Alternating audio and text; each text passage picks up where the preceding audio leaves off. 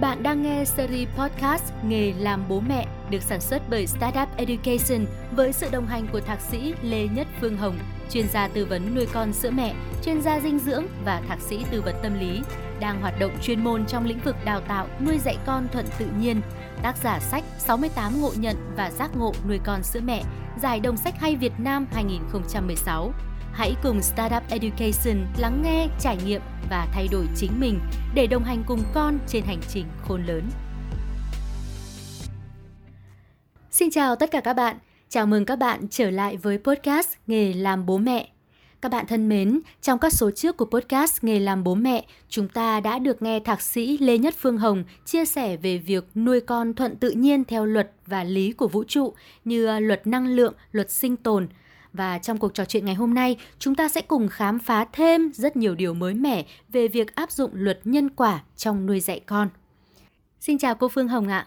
Chào bạn và xin chào tất cả các anh chị em, thành viên cộng đồng Startup Education. Nói về luật nhân quả thì chắc hẳn không còn xa lạ đối với hầu hết chúng ta phải không ạ?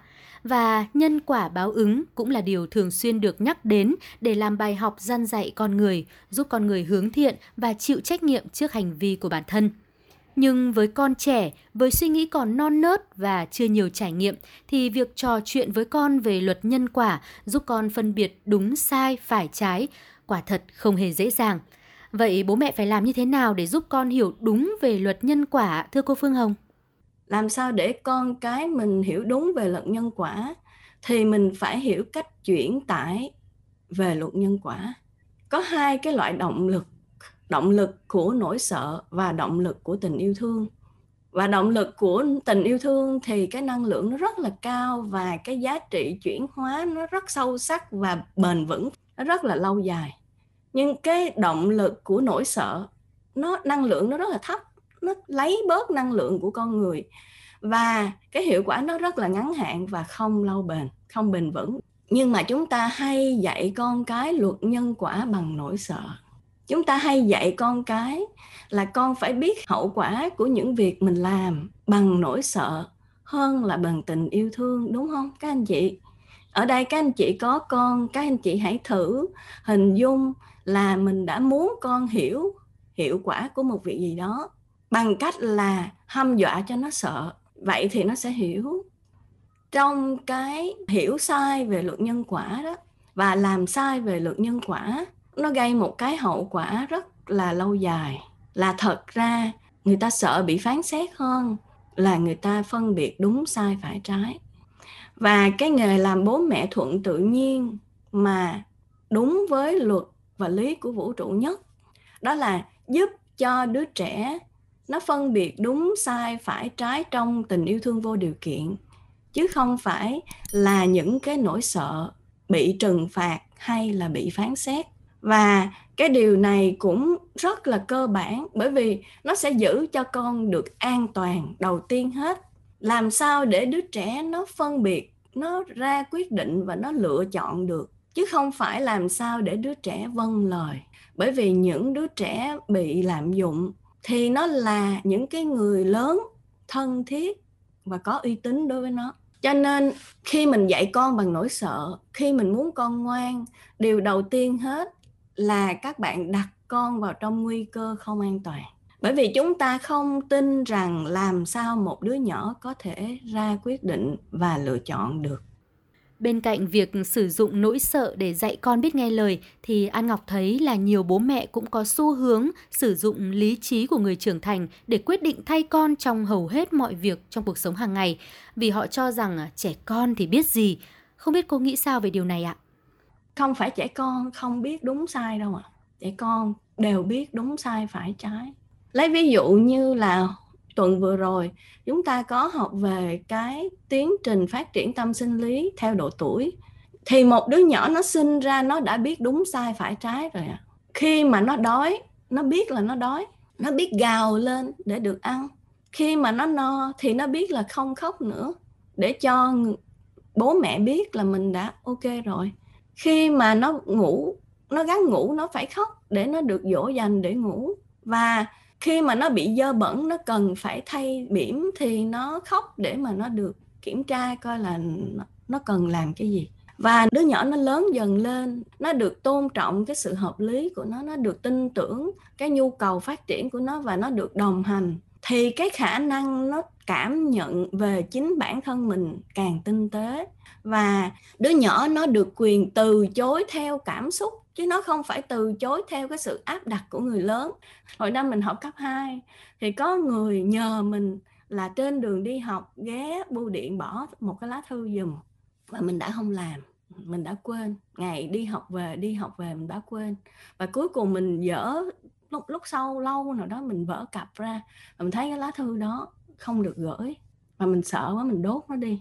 Và đến bây giờ mình vẫn còn ấy nấy bởi vì mình không biết trong cái lá thư đó nó chứa cái gì và nó quan trọng đối với người gửi và người nhận như thế nào. Nhụng cái đứa nhỏ nó đỡ đụng vào em nó và em nó khóc. Nếu các bạn đừng la con, các bạn hãy quan sát con đi. Khi nó nhìn thấy nó đụng em nó khóc á, nó chạy như là một cái con con kiến mà bị mất tổ vậy đó. Nó cứ đi xà quần xà quần xà quần, nó không biết là phải làm như thế nào. Và mẹ hỏi con đang ấy nấy, vì con, vì em khóc mà con không biết làm gì đúng không? Mà nó gật nó gật và bắt đầu nó ngồi xuống cho mẹ ôm. Và mẹ nói, con vuốt em đi. Con nói với em là anh không cố ý. Và thế là nó mở một nụ cười. Bởi vì cái sự ấy nấy đã chuyển thành hạnh phúc. Và lúc đó mẹ mới nói, cô ơi, em không tưởng tượng là đứa nhỏ nó lại có một cái lương tâm mãnh liệt như vậy. Và khi được hướng dẫn đúng, nó lại cảm nhận được như vậy. Vâng, nếu có được sự đồng hành đúng cách và kịp thời của bố mẹ thì à, những chuyển biến tích cực về suy nghĩ, về cảm xúc của con chắc chắn sẽ khiến các bậc phụ huynh phải bất ngờ.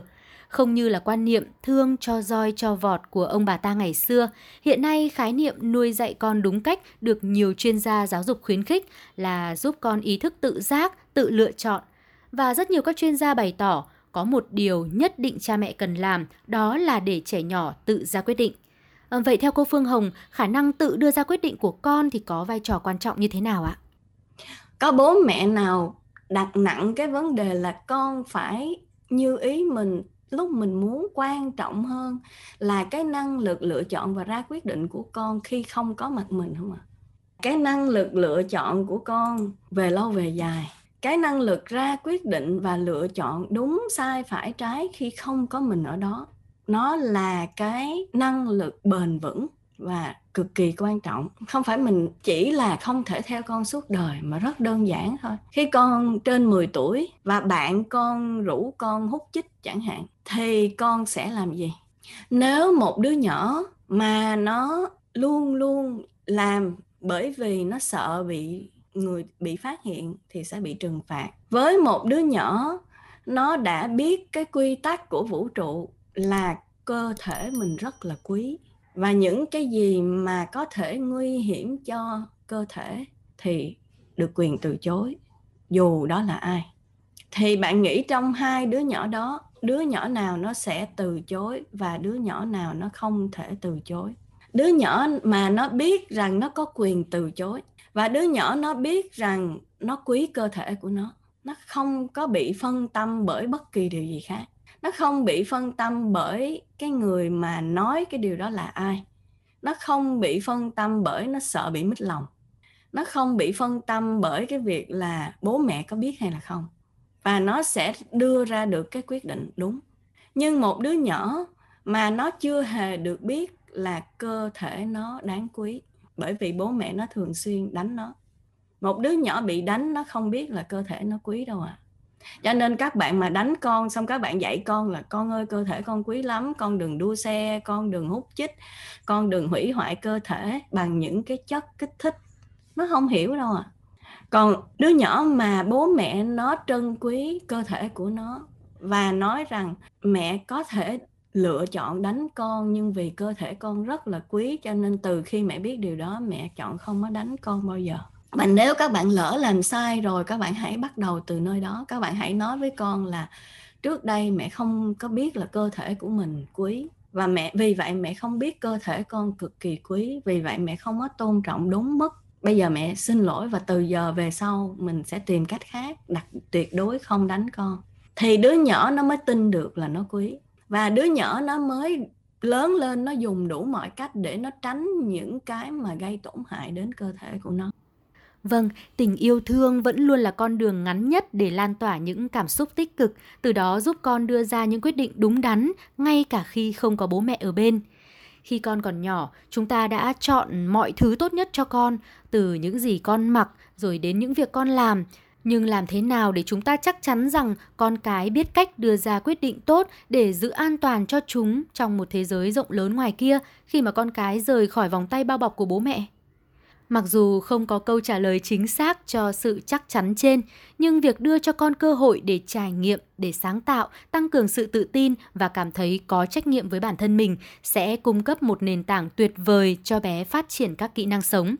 Bởi vậy hãy bắt đầu để con được tự quyết định, bắt đầu từ những việc nhỏ nhất ngay từ hôm nay. Ví dụ như đưa ra các lựa chọn về à, món ăn tráng miệng hay à, món quà sinh nhật chẳng hạn, rồi dần dần mở rộng hơn quyền lựa chọn của con theo từng độ tuổi. Và trong suốt hành trình đó, bố mẹ chính là người đồng hành, định hướng cùng con với tình yêu thương vô điều kiện. Xin cảm ơn cô Phương Hồng về những thông tin hữu ích trong việc áp dụng luật nhân quả để trao cho con cơ hội nhận biết đúng sai, phải trái và rèn kỹ năng ra quyết định. Trong podcast tiếp theo, nghề làm bố mẹ chúng ta sẽ tiếp tục học cách áp dụng luật nhân quả để thưởng phạt đúng cách. Các bạn hãy đón nghe nhé!